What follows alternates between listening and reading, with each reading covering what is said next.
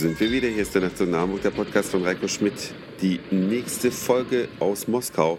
Ich freue mich ganz sehr, dass ihr wieder mit dabei seid. Und vielleicht habt ihr schon mal gehört, die Kathedralen des Volkes. Was in Moskau könnten die Kathedralen des Volkes sein?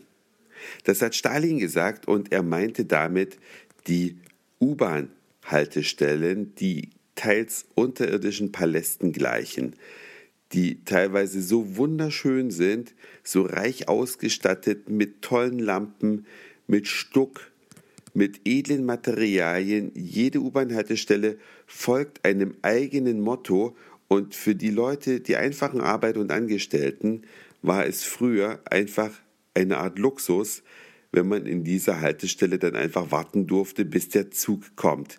Das Warten ist allerdings nur noch sehr eingeschränkt möglich bei einer Zugfolge von zwei Minuten und zu Stoßzeiten in nur einer Minute kommt jeweils der nächste Zug. Da geht's richtig rund. Da ist das alles, was in Deutschland stattfindet, sehr gemächlich. Am ehesten erinnert es vielleicht noch ein bisschen an Japan. Da bin ich auch äh, solche schnellen Zugfolgen gewohnt gewesen. Aber man fährt ja mit den Rolltreppen erstmal runter in die Station. Die Stationen sind übrigens alle samt und sonders nicht behindertengerecht. Man kann also tatsächlich, wenn man mit dem Rollstuhl unterwegs ist, die Moskauer U-Bahn gar nicht benutzen. Ich frage mich, wie sowas sein kann, dass man es bis heute noch nicht mal nachgerüstet hat. Aber Russland ist vielleicht auch nicht das reichste Land, was sich so etwas leisten kann. Ist mir nur aufgefallen. Und ja, man fährt mit diesen Rolltreppen teilweise 127 Meter runter. Die längste Rolltreppe der Welt befindet sich hier in Moskau. Und unten sitzt in so einem Aufsichtshäuschen meistens eine Frau. Manchmal ist die auch eingeschlafen. Das habe ich jetzt schon dreimal beobachtet, dass da eine Frau mit geschlossenen Augen vor sich hindöst. Aber eigentlich ist sie dafür da, die Geschwindigkeit der Rolltreppen zu regulieren. Die Rolltreppen fahren alle sehr viel schneller als bei uns. Es ist gesetzlich in der EU vorgeschrieben, wie schnell eine Rolltreppe maximal fahren darf. Äh, das führt dazu, dass man auf den deutschen Rolltreppen mehr oder weniger einschläft. Und hier in Moskau fahren sie schneller und zu Stoßzeiten wird die Geschwindigkeit nochmal raufgesetzt. Also dann pfeift man quasi die Treppe rauf und runter ist, wie gesagt, alles nur für Leute, die sportlich fit sind, geschaffen, das gesamte System. Also Leute mit Gebrechen fahren besser nicht mit der Moskauer U-Bahn. Aber gut, die müssen vielleicht auch nicht fahren.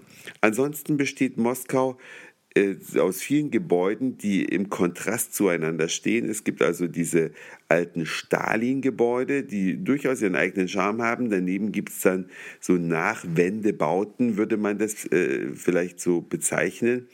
Aber der Kontrast macht es dann wiederum so besonders. Es gibt Arm und Reich, das ist keine neue Erkenntnis, dass der Reichtum allerdings so weit geht, dass man Autos sieht, die komplett überzogen sind mit glitzernden Steinchen.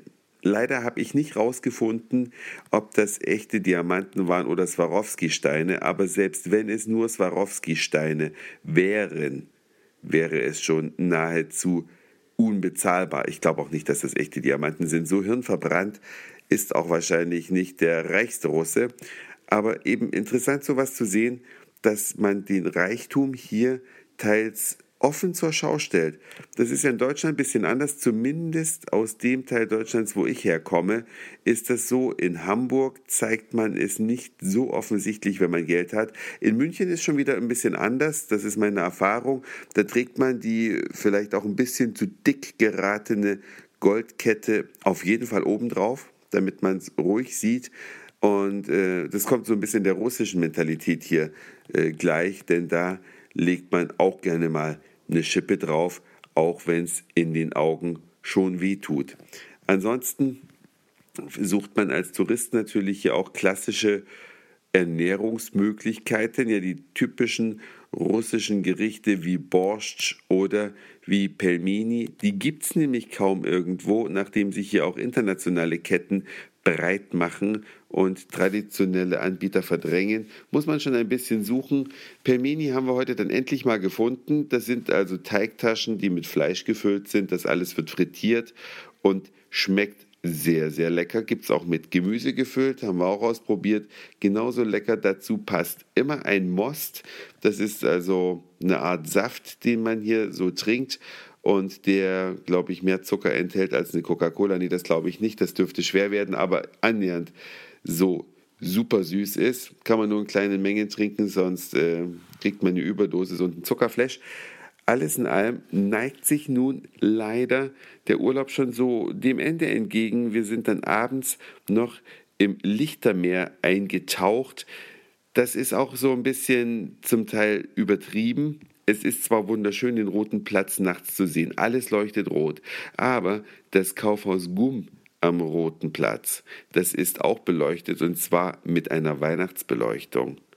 Da muss ich sagen, Geschmack ja, über Geschmack lässt sich nicht streiten. Okay, äh, überspringen wir dieses Thema. Auf jeden Fall nachts durch das beleuchtete Moskau zu gehen, ist eine Augenweide, bis auf wenige geschmackliche Entgleisungen.